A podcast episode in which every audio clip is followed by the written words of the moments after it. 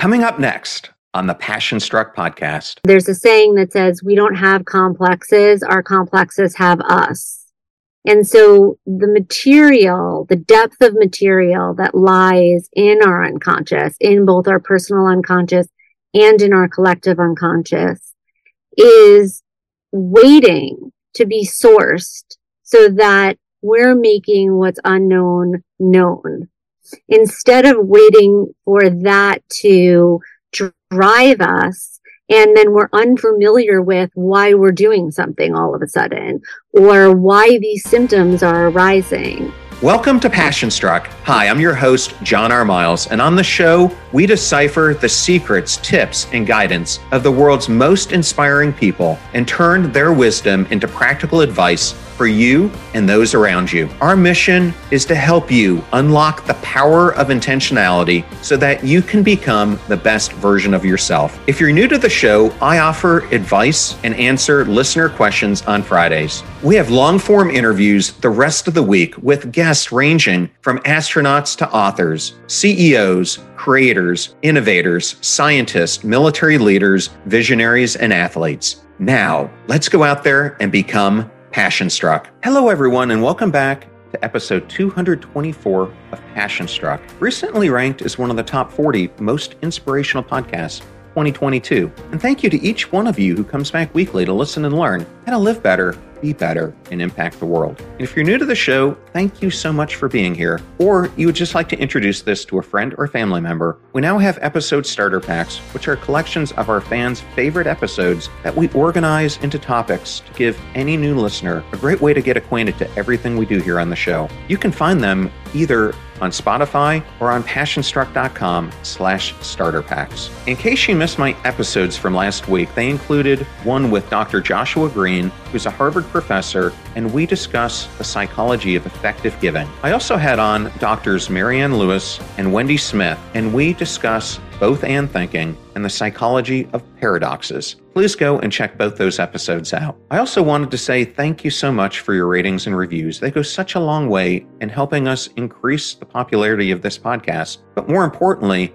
grow the Passion Struck community. And I know both we and our guests also love to see the comments that you have for each of the episodes. Today's interview with Dr. Elisa Hallerman is a first-hand account of Elisa's life and her personal journey of how she healed her trauma, overcame her addiction, and reconnected to her soul. It will provide the audience with addiction tools necessary to find healing in your souls as well. Dr. Hallerman takes her heartbreaking story and inserts words of wisdom and tips to achieve overall sobriety, not just from addiction, but in how to unlock an intentional life.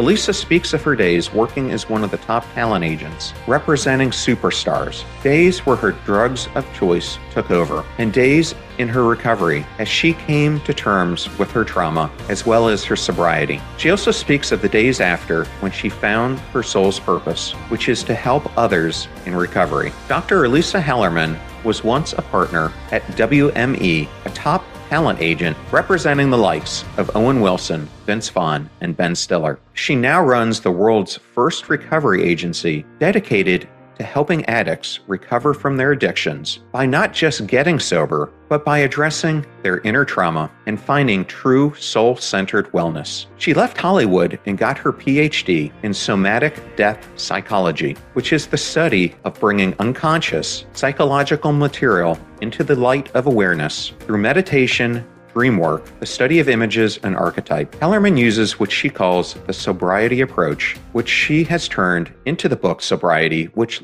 launches today. In it, she describes a plan to heal your trauma, overcome addiction, and reconnect with your soul. Thank you for choosing Passion Struck and choosing me to be your host and guide on your journey to creating an intentional life. Now, let that journey begin.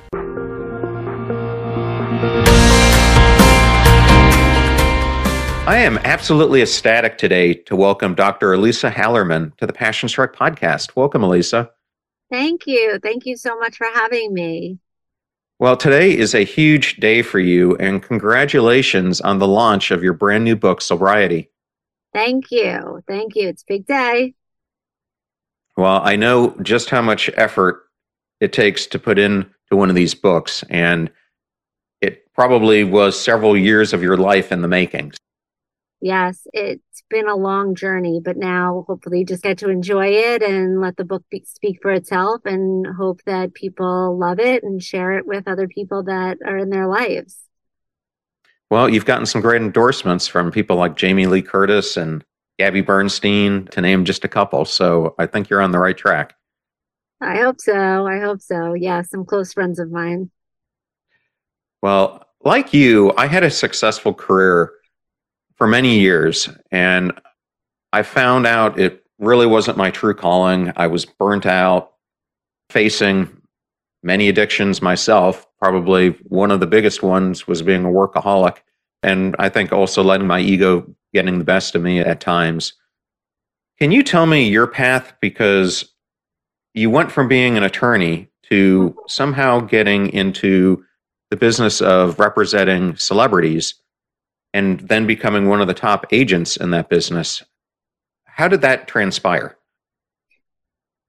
So, I was living in New York City after college, and that's where I went to law school. And I was living with my boyfriend at the time and got a job at a small law firm, which enabled me to really go to court every day. I was practicing real estate and also personal injury law. And it just wasn't as glamorous as I thought it was going to be. Schlepping around the city, going all the five boroughs. It's a lot of work. And while I love getting the legal education, practicing law just was not lighting me up. So I didn't really know what to do about that. But I knew that I wasn't in the right job and I knew I wasn't in the right relationship. And I pretty much knew I wasn't in the right city anymore. None of these things were really lighting me up or agreeing with me. So my sister, who I talk about, was graduating from college at the time, and her roommate at the last minute bailed on her. And they were moving to LA. And she called me and said, Why don't you just come with me? She knew where I was and how unhappy I was. And so I just said yes and it was just I knew in my gut that I wasn't hundred percent sure, but I trusted that Dee Dee knew also what was best for me in a way that we have that ability with sisters sometimes.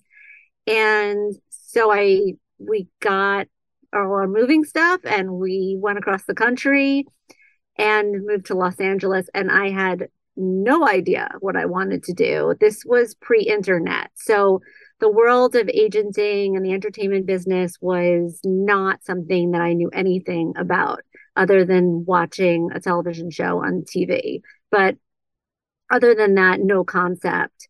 And so I just started working at a cocktail bar initially when I got out here. And through that started meeting people that said, Oh, you should go work at an agency. You should go work at an agency. And I was like, What's that? And do you know anyone and who should I meet with? And then just started taking some informational meetings and met with two different agents at ICM at the time.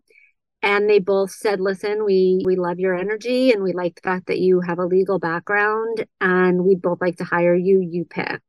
And one of them worked in motion pictures and one of them worked in television. And I was much more of a TV junkie back then. So I decided to go with him. And pretty much back in the 90s when you walked into an agency, and it's pretty much the same now, it's very vibrant, it's loud, it's young. All the assistants are sitting out in the middle of the entire um, space, and the agents are along the periphery in their offices. And there's just an energy about it. And immediately, I just felt at home and also that I wouldn't be wasting my legal degree, but that I could actually use it and hopefully move forward maybe quicker than I would have if I didn't have it. Okay. And you represented some really huge stars, people like Owen Wilson and Vince Vaughn, I think Ben Stiller. Are they as funny in real life as they are on the screen? Yes, they very much can be. Yeah, yes. I would say you're always destined to get a great laugh on call. Obviously, there's the serious nature of it, and you really become that voice of reason in that person's life and someone that they can share their own hopes and dreams with and create a space that's vulnerable and accepting for them. So it's not all jokes, but they are, each one of them specifically are incredibly funny. Yes, I have never officially met any of them. I have brushed into Owen Wilson one time at the most ironic of places, church. Um, I love I, that. I used to live in Austin, Texas, and we would go to this church every single week, my family and I. And this guy starts showing up with his family a couple rows in front of us. And at mm-hmm. the time, he was extremely skinny because he was filming a movie where he was sick. And Permanent. I kept, what's that? Permanent Midnight? No, it, it, it was Matthew McConaughey. Oh, oh, but, oh, okay. But over time, yeah, but no, but over time, Matthew would come every single week. He'd always sit in the exact same spot, and we got to know him and his family.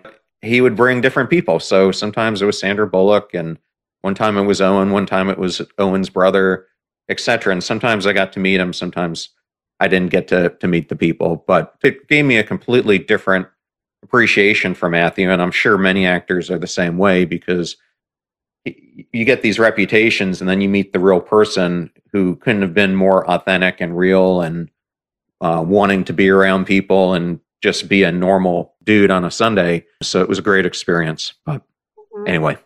They are just people too at the end of the day. Yes. well, I wanted to ask so you you have this amazing career going. What caused you to leave it all and to make this major career turn and then founding the world's first recovery agency devoted to helping addicts. So it's not like I think for anyone, you wake up one day and go, I'm done. I'm going to go do this. And you know exactly what it is that you want to do. It happens much slower than that. And we don't always recognize the whispers from soul, I like to say, as they're happening.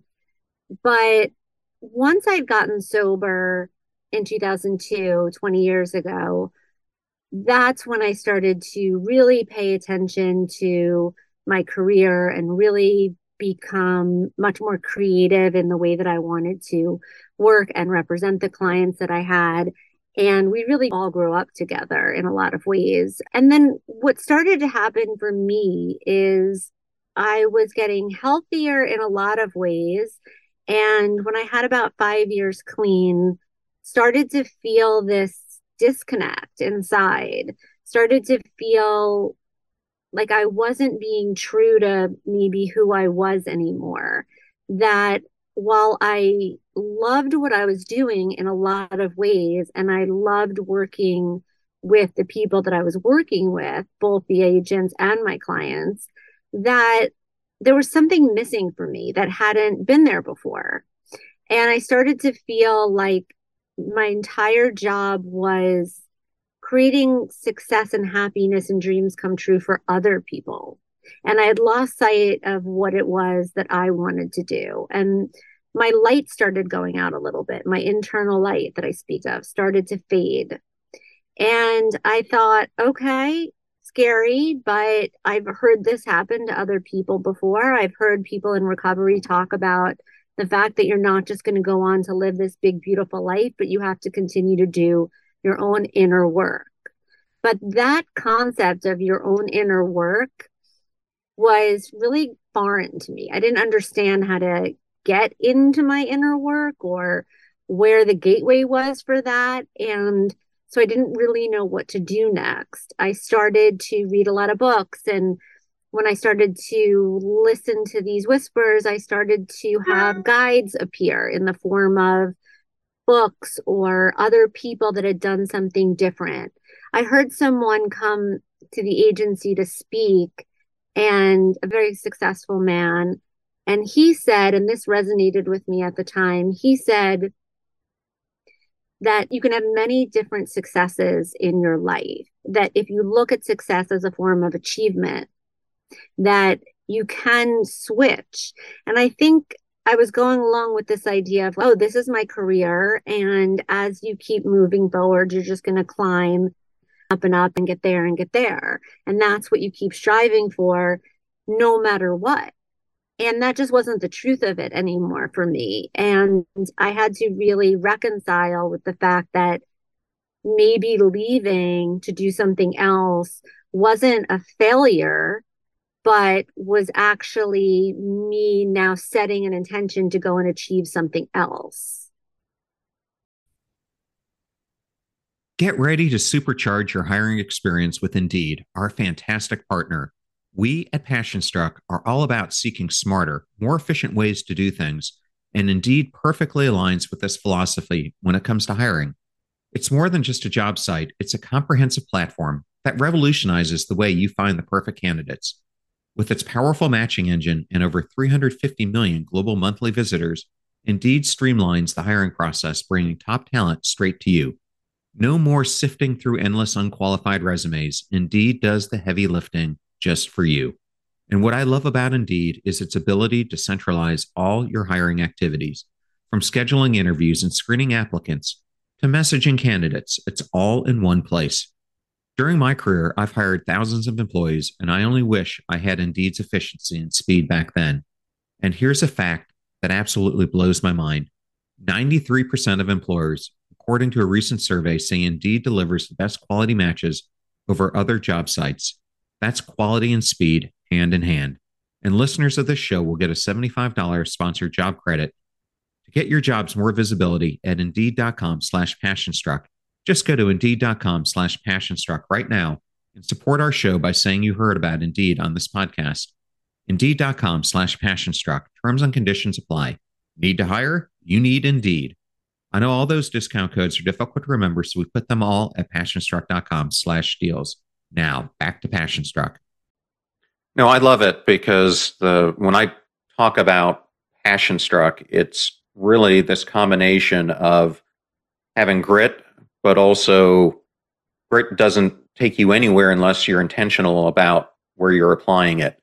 Yep. But I also say being passion struck is a constant thing you have to strive for. It's not an end destination because we're constantly evolving as we live our lives. But it's really has a lot of the same undertones that we're going to talk about today with finding your soul or finding your self actualized self mm. and hmm. that constant journey of trying to get there so that you're trying to better yourself in service of others rather than i think at a lower state being in service of yourself so to speak yes well, i agree completely well i have had as i told you before a lot of scientists and psychologists etc on this podcast but you got your doctorate in depth psychology. And I actually had to Google what that is because I was unaware of it. And this may be a new term for other listeners as well. Can you tell us about what it is and how you study the science, if I have it right, of unconsciousness? It's interesting because I didn't know what depth psychology was either when I went to go study it. And it's D E P T H just because sometimes people get it wrong or they hear it differently. So basically, when I had gone back to school at night when I was agenting because I really wanted to learn more about addiction and I really wanted to be of service to other women. And I also really wanted to go to medical school, but that seemed a little insurmountable in my 40s since I was not good at math or science specifically, which is why I went to law school in the first place. So finding my way to UCLA and then learning more about neuroscience and learning more about trauma and somatic studies of the body really opened me up to I think I want more school. And so I started looking into more traditional ways of becoming a therapist. And every time I would look at the syllabus, I would think, this is going to be tough for me. These things are not jumping off the page that I want to learn, nor did I see myself being a therapist. I found, I knew that I wanted to start a business. I knew that there was an empty space in the field where no one was managing people's health and wellness, specifically in substance abuse, behavioral addiction, mental illness, and trauma. That as an attorney, people could come to me and say, We need help with the law, or as an agent, people would come and say, We need help with their career. And so I wanted to create a place where people could come and say, Hey, what now? What is this? And what's out there and what's available? And so basically, that led me to Pacifica Graduate Institute because I had read a book by James Hillman called The Soul's Code, and it really resonated with me. And I found out that he was the founder of what we call archetypal psychology. And depth psychology is a tradition in psychology that is oriented around the belief in the unconscious. Jungian psychology would fall under that as well. So Carl Jung believed that our unconscious was made up of both the personal unconscious and the collective unconscious. And James Hillman took that a little bit further. And Thomas Moore, who was another author who wrote Care of the Soul and Dark Night of the Soul, which I also found really resonated with me, had also studied depth psychology. So I had this concept and sought it out. When I went for the orientation and they were speaking about the different classes and what it meant, I honestly don't think I still understood what depth psychology was until I was a second year. It's just such a big concept and it requires a deeper listening than we ever have before. It's really about going inward, but there was something about the imaginal and using our imagination and our creativity and personifying these parts of ourselves that all spoke to the creativity that I loved in being an agent and storytelling. And the archives of Joseph Campbell are also at Pacifica Graduate Institute. And the mythology and storytelling there, all of these things really coincided with a lot of the creativity that I had coming out of the entertainment business and things that I wanted to learn about. And so I chose that orientation of depth psychology, specifically with a track about trauma and somatic studies, which included a lot of neuroscience. So for me, I hit the jackpot, but even then, it was just about following that heart centered place of how does this feel in my body when I hear someone talking about it? And it felt like I want to learn more. I'm really interested in this. Where the others just felt like something I would be going and doing more of the same and just to get some sort of degree, which is not what I wanted to be doing anymore. Yeah, Joseph Campbell is one of my favorite authors, and I had originally read his book probably 15, 16 years ago and had put it away, hadn't touched it. And I read it again earlier this year. And boy, there's just so much in there about mythology and storytelling and so many of the things that we believe in today. I want to jump to this rabbit hole a little bit further of talking about subconscious and um, unconscious versus conscious thought. And as I told you before, I wrote a book it's yeah. currently being shopped to publishers right now, so hopefully fate will align. But in it, I have a chapter where I discuss subconscious versus conscious, meaning a lot of us spend our whole lives in the subconscious. And I liken it to a game of pinball where you've got all this noise and distraction and could be addictions, could be everything that are around you. And so many of us are letting the game of pinball play us but when we're conscious about it and we start learning how to take that noise away, how to put our focus where it needs to be, you go from this subconscious state to this conscious state. And I had a guest on the show that I think you would like, Dandapani. I'm not sure if you've ever heard of him, no. but his book is called Un- The Unwavering Power of Focus. And he was a Hindu monk for uh, about 10 years, and now he's a Hindu priest. But he really talks about it's this focus, it's this getting inside your soul and being deliberate about what you do that really matters. But where I'm going with this is I interviewed Dr. Benjamin Hardy earlier this week, and he has this great new book out called Future Self. And mm-hmm. this whole topic of unconscious and subconscious and conscious came up with him as well. How do you think that the way we unconsciously view our future selves influences our present self? And then how do we move from this unconscious to a more conscious self? So I believe that both the contents of our unconscious and our consciousness are equally as important. But you hit on something before when you said there's a saying that says, we don't have complexes, our complexes have us. And so the material, the depth of material that lies in our unconscious, in both our personal unconscious and in our collective unconscious, is waiting to be sourced so that we're making what's unknown known. Instead of waiting for that to drive us and then we're unfamiliar with why we're doing something all of a sudden or why these symptoms are arising. Addiction in as well as a disease is also if you look at it from a soul perspective a crisis of meaning. And it is a symptom of something else.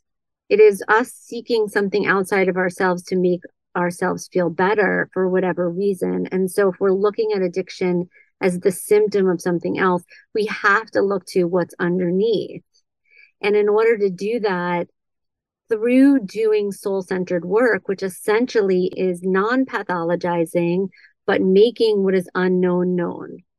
And there are ways to go about that that are not, that are deliberate more so than just having it haphazardly come up. Oh my God, I just remembered this dream I had, or this, this, something synchronicity happened, and now I'm thinking about X, Y, and Z.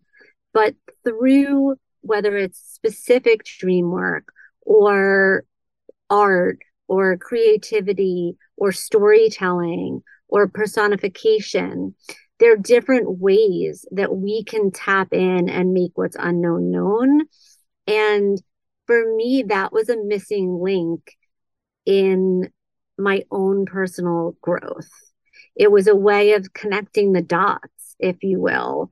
And while it's hard to grasp the concept of the unconscious and this imaginal space that Henry Corbin is a French philosopher who coined the term the imaginal because he felt that using the word imagination to describe these personal contents that we have in our unconscious, they're not real. They're real and they're not imaginary and they're not fairy tale like.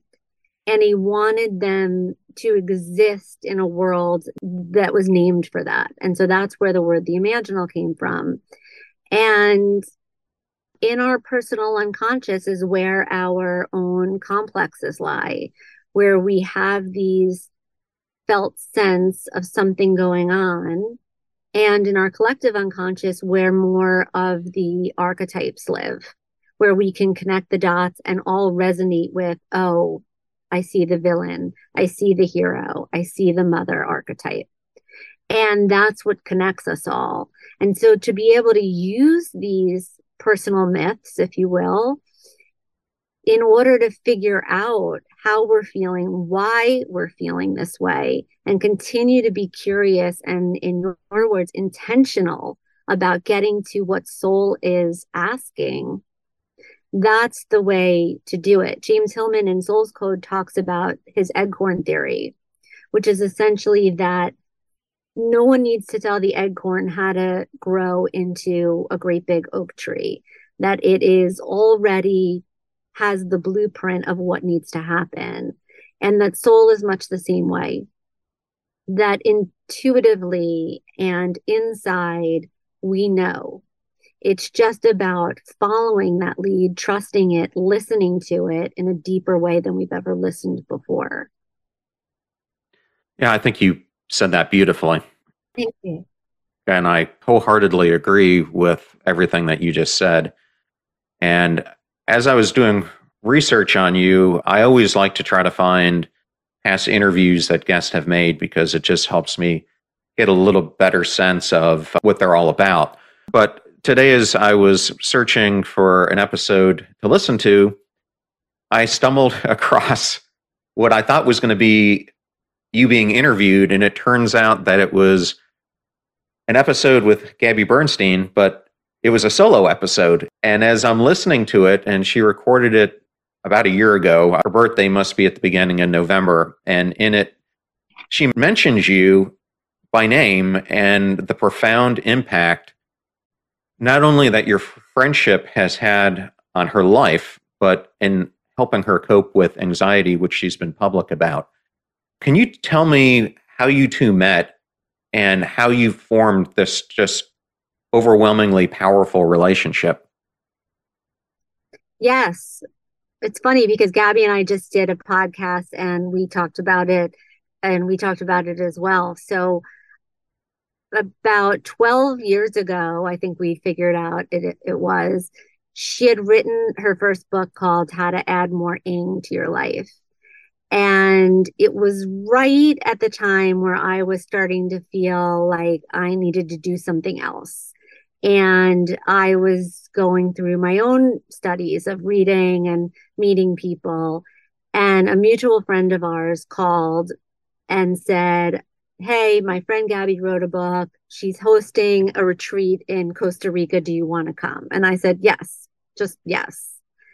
So on the plane down to Costa Rica, my our friend said to me, "Did you read the book?" And I said, "No, I don't even have it." She said, "Well, that this is what the whole retreat's about."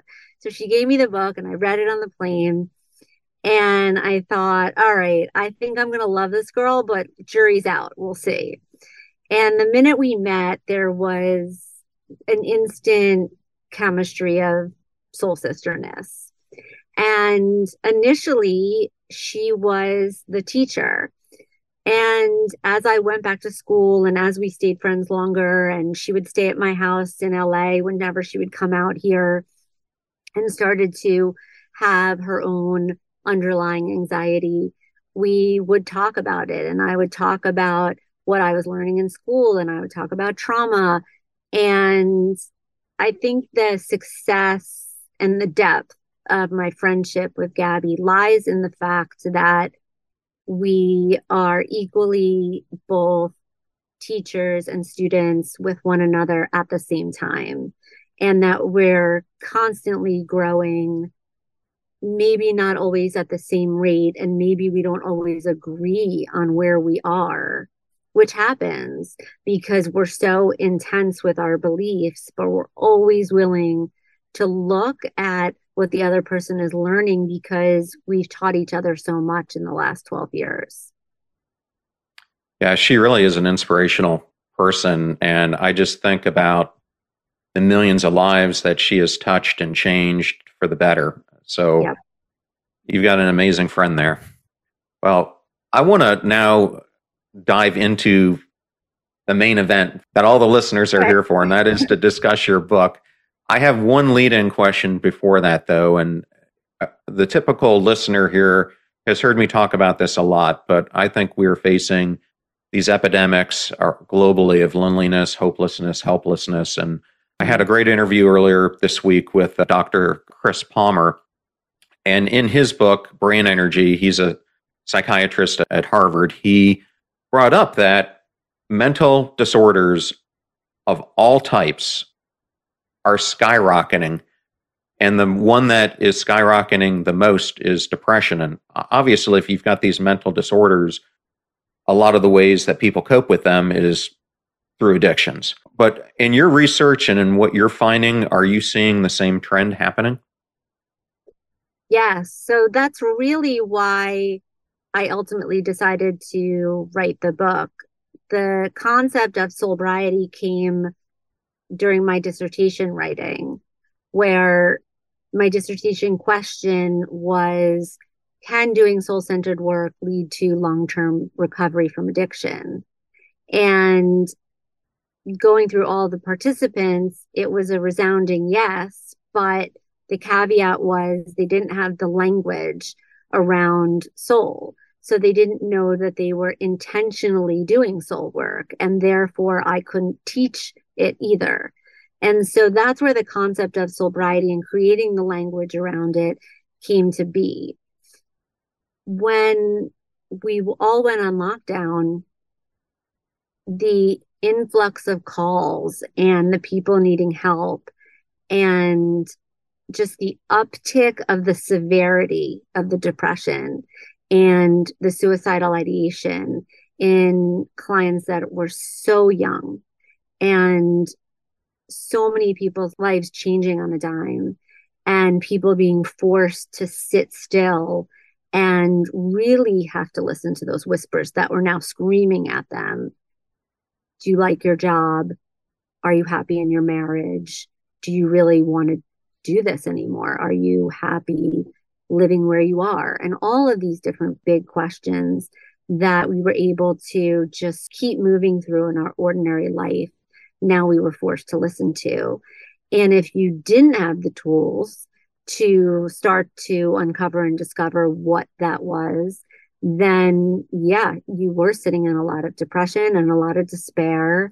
And it was a really lonely place and scary place to be.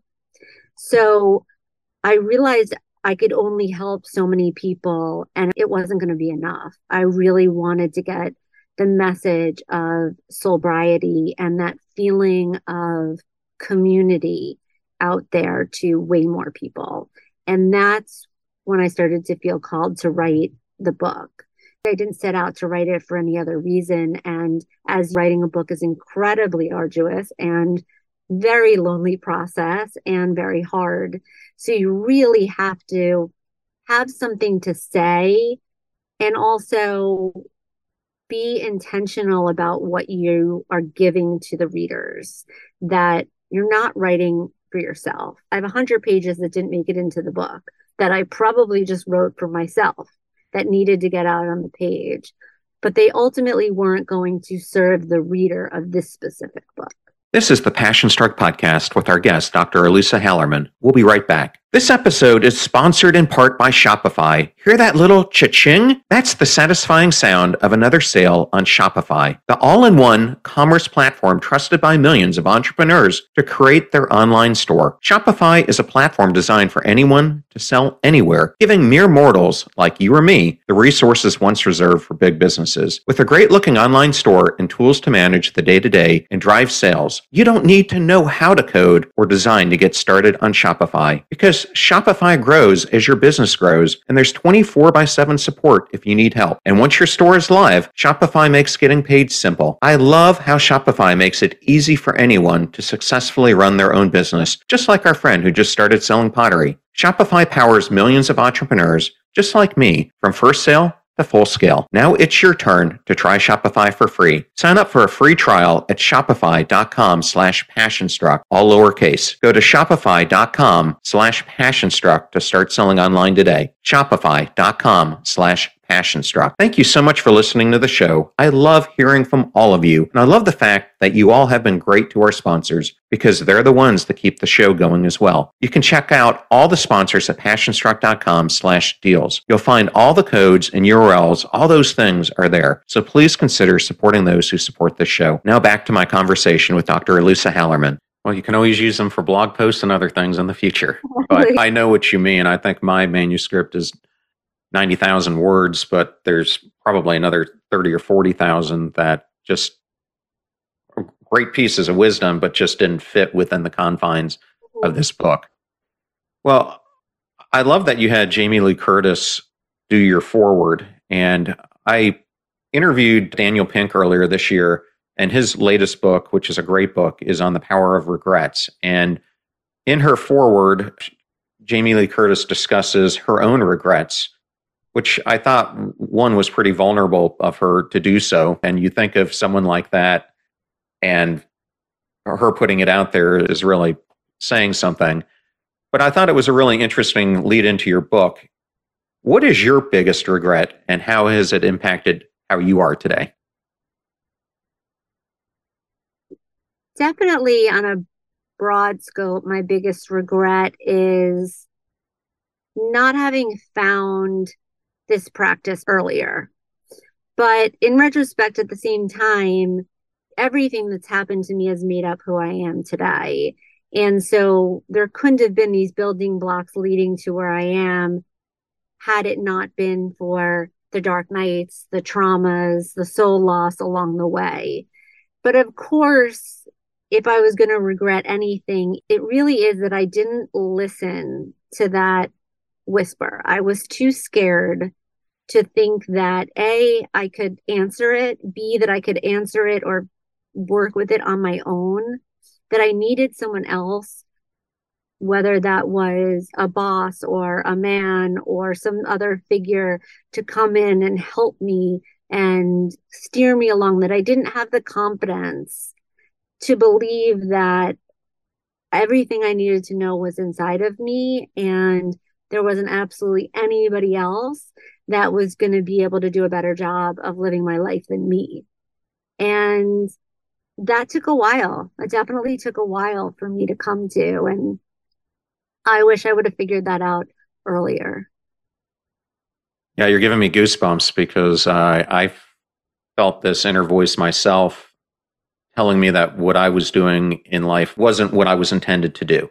And I kept ignoring it. And the more I ignored it, the more different aspects of my life started to fall apart in different ways. Yep. And then once I have leaned into it, and it's not easy to lean into, it's one of these things that as you lean into it, you start, I think, uncovering layers and more layers of the onion of your inner self.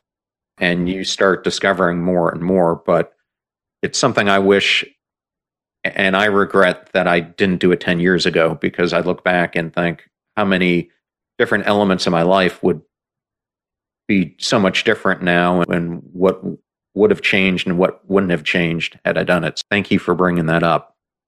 I'm going to try to give the listener a little bit about where you were in life before you made this change. You start the book out talking about relief, and in it, you talk about this experience that you had, and I'm jumping to like page 110 or 115 here, but you are supposed to go to the Oscars that night before trying on a Vera Wang dress, I think it was, and mm-hmm. you said to yourself, the last thing I'm going to do today is drink or do anything. I want to be present for tomorrow when it happens. And I think a lot of people can relate to what happens next. A friend comes over and they say, Hey, how about we just have one glass of wine? And you put down your guard and you say, Oh, this is just going to be one glass. And then the night starts to unfold, and now you've had multiple glasses of wine, and then other substances get involved. And next thing you know, you arrive home the next day at 5:30 and I think what you related at that moment is what I think a lot of people have probably felt and that is you're cursing yourself out for why you did it. You're second guessing yourself. You're wanting to punch yourself for doing it. Why when we go through things like that is it so hard for us to change directions when as you yourself went through I'm sure after that incident, that wasn't the one thing that changed it. It probably puts like this inner voice in the back of your head that I need to start making changes, but oftentimes we ignore them. What do you think that is? Well, I think it's a couple of reasons. More and more during that time, that was towards the end, I think it was about a year before I actually got sober. And I started to have more of those moments where I was missing things or not showing up for things that were important to me that I was upset about in the light of day or in my quote unquote right mind when I was clear. But I couldn't help myself. I didn't realize that I was suffering from alcoholism or addiction. I thought I had this inability to live a quote unquote normal life, that I was so messed up from X, Y, and Z that I was not able to do this thing called life like everybody else. And so I was messy and inconsistent and manipulative and dishonest a lot of the time. And I didn't know why. So that was for starters. And that just leads to a lot of shame and a lot of feeling bad about yourself and creating a narrative that, well, this is all there is, and really feeling stuck. What I then learned when I found out that I actually was suffering from alcoholism and addiction was that the way my brain was operating was anytime I put a substance into my body, whether it was wine or drug, that it immediately went into the reptilian part of my brain took over because this was something that I had learned would give me a reward, would give me instant pleasure. And so I lost the ability to use my thinking part of my brain that was no longer coming online once I had put the alcohol in. So once I had that one drink, even though I had the best of intentions to go home and leave and get a good night's sleep and all of that, that I no longer was online in that way. So I couldn't go off my memory of, remember when you did this last week and this happened? I couldn't go off of, I promised myself I would do this. I was completely driven by this old part of my brain that was saying that I needed this next drink or line or whatever it was, like I needed air or water. And it made it impossible for me to stop, which is why abstinence is usually called for once you have this kind of an addiction. That being said, there was that moment of clarity a year later when I had enough of those mornings and enough of that disappointment and enough of that feeling bad about myself that when something happened that really triggered my PTSD from many years before, I felt this literal unwinding of myself as I was trying to catch my breath and trying to stay centered and felt myself falling into this hole and I heard this really loud voice inside of me say, if your friend does not make it, you will go on to get worse and you will die. You will not be able to sustain this trauma, this sadness. And I had no coping skills.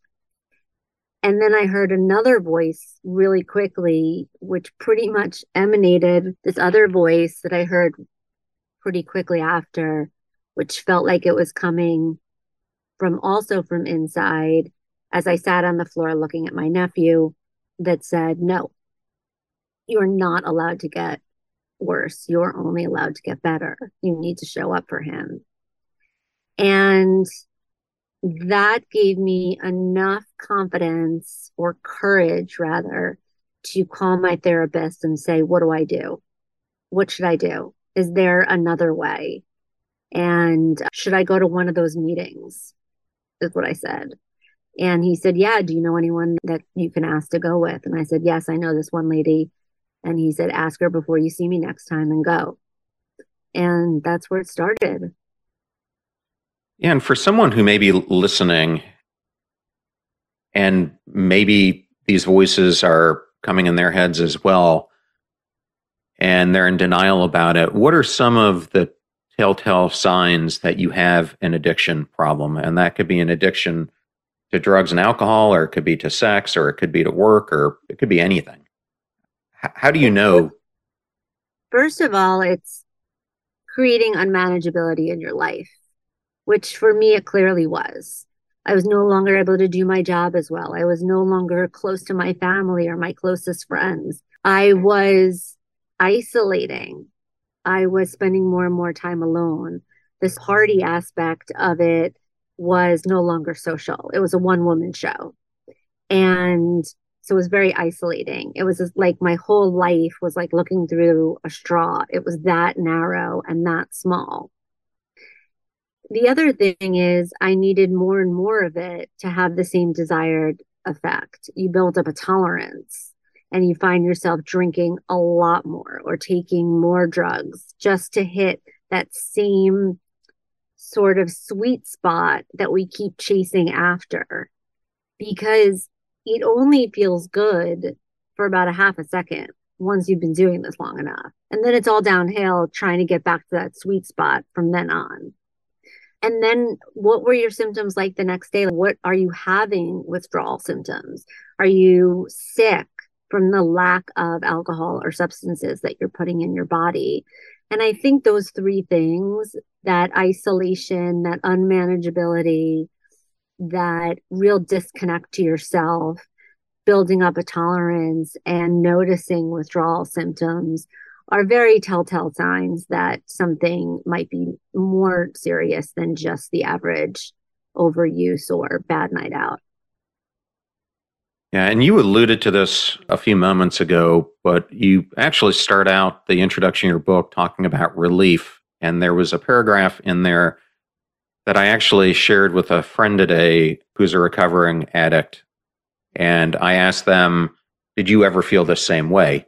And I'm just going to put it out there for the audience, but in it, you said you were imagining being held underwater, not knowing if you would come up for air, and the panic you felt from the fear that surrounded you.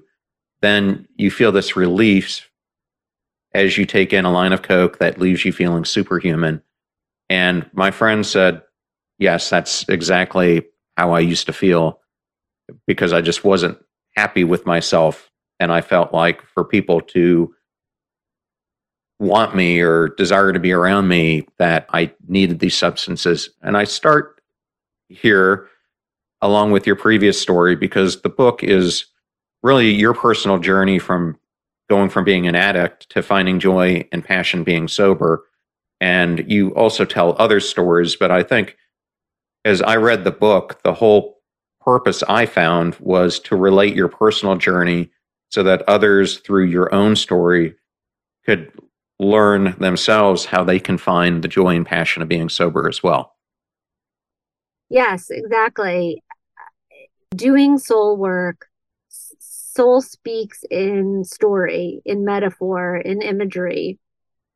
So there was no other way to explain these bigger concepts and take someone on a soul journey I don't really talk about the steps of the soul journey until the end of the book because I don't want them clouded and missing things looking for their own until they really get to the end because I want them to understand how they're engaging in other stories, whether they're mine or those of clients, and really being able to see yourself and recognizing, hey, oh, I see myself here and I see myself here, or I see my loved one here, or whoever it is that that you might be reading it for. And then towards the end, when I have really snuck in these concepts of teaching throughout storytelling, they're already within you and you have this language that you didn't have when you started. And then you're really able to look at the steps of a soul journey and figure out where you personally might be on that. And then be able to dive into where that is for you and what is going to come next. And you describe soulbriety as a system, and it's not as if each person necessarily takes the same steps because each person is unique if I have it right, but it's, as you describe it, a soul centered path of recovering from trauma. Because let's face it, that's the reason most people have addictions is because of trauma. And I'll tell you just a unique experience that I had earlier this year is someone who's a combat veteran and outside of that has seen his fair share of trauma in different settings. I went on this challenge where I did the David Goggins, you do four miles every four hours for 48 hours. And there were about 60 different veterans there from every single branch, but all of them were former special forces. Mm. And it was interesting because everyone there was battling with trauma issues. Everyone there was dealing with some level of addiction. But what just struck me is just how prevalent it is and how hard it is to get yourself unstuck. I know for me, it took me doing cognitive processing therapy and then prolonged exposure therapy and then EMDR and other things. But ultimately, it comes down to a choice that you don't want to hold on to that trauma and you want to take the steps to make it go away. Do you think that is an accurate way to look at it? Yes, but I want to say all of those different methodologies of trauma work are essential and different strokes for different folks. I did a bunch of them myself as well. To me, soulbriety is not something that you do to the extent that you don't do any of these other things. Soulbriety is the lifestyle and the container in which you can then begin to understand where you are on your journey. And during that, be able to sit in the discomfort. Learning to do soul work is very much about feeling the joy, but also learning to not be afraid of the dark. And when we're experiencing trauma, we're often going through soul loss or a dark night of the soul and really understanding how it is during this time when we can really alchemize our pain into purpose and really find the wisdom that we need to learn while simultaneously working on our brain and working on releasing the trauma and the energy in our body through somatic experiencing or EMDR or what have you. But that we also can be comfortable and have a deep belief that we are going to be able to find some enlightenment on the other side. And that's the ultimate challenge, right? That's the ultimate challenge of being able to learn something and then be able to share it with others. So, Soulbriety, the book, is a love letter from my story to you, the readers, about hopefully me being able to give you some of the wisdom I learned from going on my own experience. Okay, and maybe just one step further is uh, what are the three tenets of soulbriety? So, the three tenets are really understanding the language of soul, having a belief in the unconscious, and also, like I said, really not being afraid of the darkness, really going into the dark night of the soul. Okay. And uh, another person who I know you have worked with is Dr. Gabor Maté, who believes that addiction is not found in our genes, but stems from our early childhood environment, as well as trauma, as we've been talking about, and emotional loss. Do you agree with that? I definitely agree with it. I don't think that's the case for everybody. Everybody did not have adverse childhood experiences that affected them later in life. It is true for a lot of people, but it is not the only truth. And I think that coming at anything when you're talking about addiction or trauma or anything that's rooted in soul, which is our unique way of being in this world and what's happened to us, and trauma is subjective. Two people can be in the same car accident and witness the exact same atrocities in front of them. And one of them could leave and be able to walk away, and the other one might be experiencing severe trauma for years to come. And why that's the case lies in what's underneath that and what's gone on in their lives before that. And maybe some of that is early childhood trauma, and maybe it's other things. I don't like to put these absolutes on anything. I have a company and we work with so many different people, all ages from 12 to 80, men and women, and all sorts of different sexualities and genders and all of it. And so it's just to, it's about allowing someone to find their own way in what is going to resonate with them. I think explaining what trauma is essential so people feel like, oh, that's what's going on in my body. That's what's happening in my head. And really demystifying what it is essential. So the answer is yes. Gabor Mate is a genius. And I love everything that he stands for and speaks to. But I wouldn't just say it's one thing. Okay. And I'm going to just, since we're on this topic of children and adolescence and childhood, if you're a parent who's listening to this, what are some early signs of addiction in adolescence? And I'll tell you from my own kids, they're now 18 and 24, but one of the things I was most worried about was digital addiction. Mm. But what are some early signs, regardless, that parents could look out for? So, any sort of change in behaviors, mostly you would look first at school. If all of a sudden there's a drop off in grades or attendance or them changing friends or anything of that sort, you're going to want to look really closely at that. School is the biggest bottom, if you will, for adolescents. So it's important to look at that piece closely. And if they're isolating more than usual and they seem a little bit more anxious or than they normally might if their eating habits have changed if they've gained a lot of weight or lost a lot of weight if they aren't sleeping regular hours these are things that are to be looked at and be concerned about as well and if you have a sense that something is going on you're probably right and you should look into it.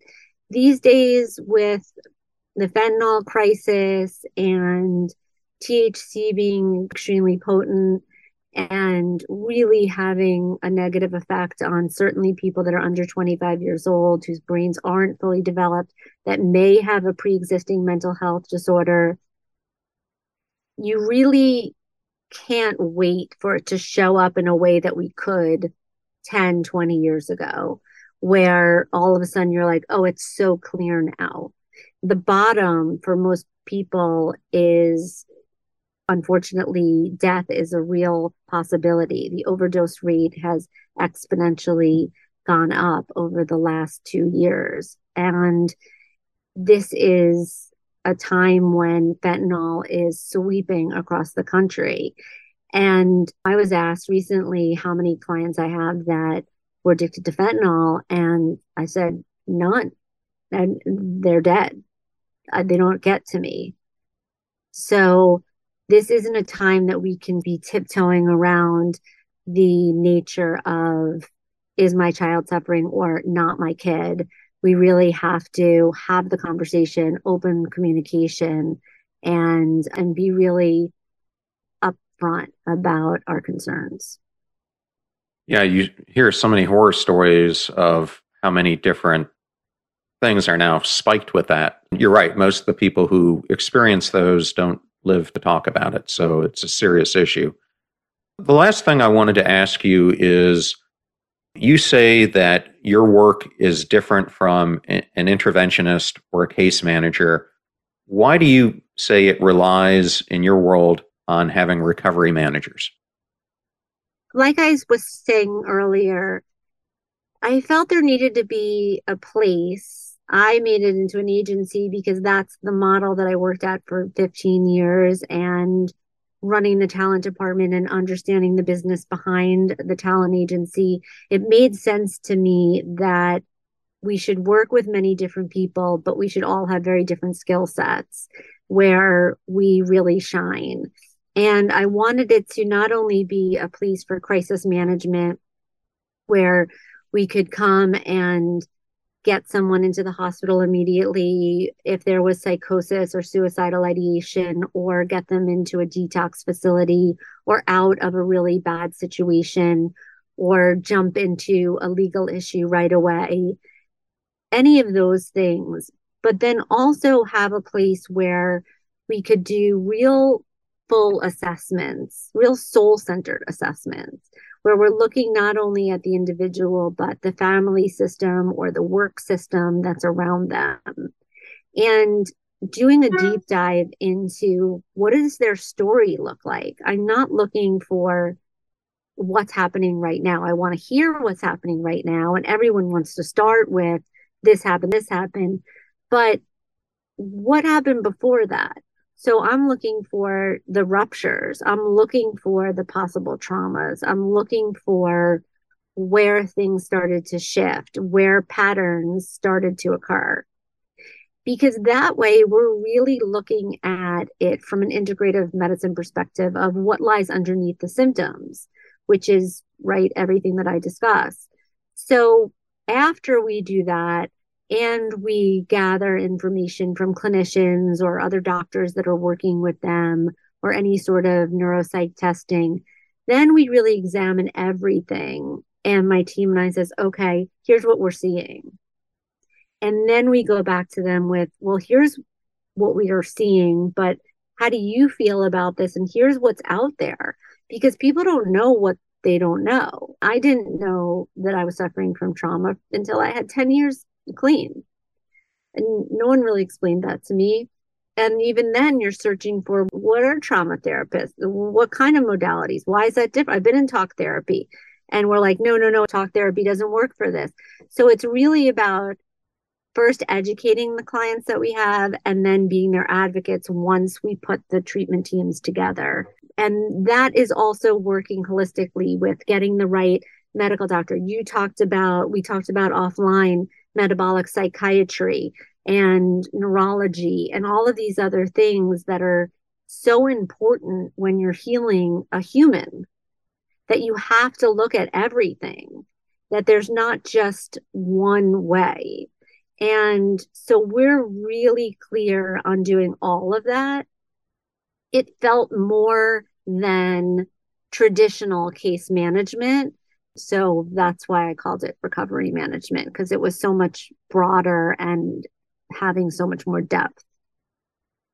Yeah, I, well, thank you for sharing that. I interviewed uh, Dr. Cynthia Li, who's also on the West Coast, a few weeks ago, and she gave a great analogy that I think is saying the same thing that you just said. She's into functional medicine, but she said the issue with Western medicine is that we treat it in protocols. And if you think about this as a tree, we're sitting here looking at all the leaves instead of looking at the entire tree itself and especially the biggest core parts of it. And so we take a particle approach when we should be taking a systems approach to medicine, which I, I think is similar to what you're saying. That is the way that I approach mental health in general. Okay, so your book is going to be everywhere the audience wants to buy it Amazon, Barnes and Noble, etc. It, will also be plastered all over my show notes. Um, nice. Please, Thank you. Please, please, use my link if you can because it goes to support the show. Just had Great. to throw that in there. But if they wanted to know all things Elisa, where's the best place for them to go? So my website, if you want to learn more about RMA, is drhallerman.com. So D R H A L E R M A N dot com. And there's a lot of information also on Instagram, which is Dr. Elisa Hallerman. So D R E L I S A Hallerman. Okay. I'll have to follow you. So Please. I'll do that right after we're done. Well, Elisa, thank you so much for being on the show and a huge congratulations to you. As I started looking through the book reviews that you've already gotten, it was just five star after five star with a ton of great comments about how some of the early readers of this book have taken your work and it's helped them overcome addictions themselves. So a great read for the audience. I just wanted to put that out there. Thank you. Thank you. Thank you so much for having me. I really appreciate it. I thoroughly enjoyed that interview with Dr. Elisa Hallerman, and I wanted to thank Elisa, Lauren Rosenthal, and Hachette Books for giving us the honor of interviewing her. Links to all things Elisa will be in the show notes at passionstruck.com. Please use our website links if you purchase any of the books from the featured guests that we have on the show. All proceeds go to supporting the show and making it free. Videos are on YouTube at John R. Miles, and I also wanted to let you know that we launched a new YouTube channel called Passion Struck Clips where we will be showcasing short, one to eight minute long videos. Advertiser deals and discount codes are in one convenient place at passionstruck.com slash deals. Please consider supporting those who support the show. I'm at John R. Miles both on Twitter and Instagram, and you can also find me on LinkedIn. If you want to know how I book amazing guests like Elisa, it's because of my network. Go out there and build yours before you need it. You are about to hear a preview of the Passion Struck podcast interview that I did with Dr. Michael Pishvaian, who is the Director of Gastrointestinal, Developmental Therapeutics, and Clinical Research Programs for the John Hopkins Kimmel Cancer Center and an Associate Professor at the School of Medicine. And we will discuss all things pancreatic cancer. I think the most promise in the next three to five years for pancreas cancer specifically is going to be in biomarker directed therapy, meaning that there's a specific genetic or molecular alteration within the tumor that's been identified that leads to specific therapy.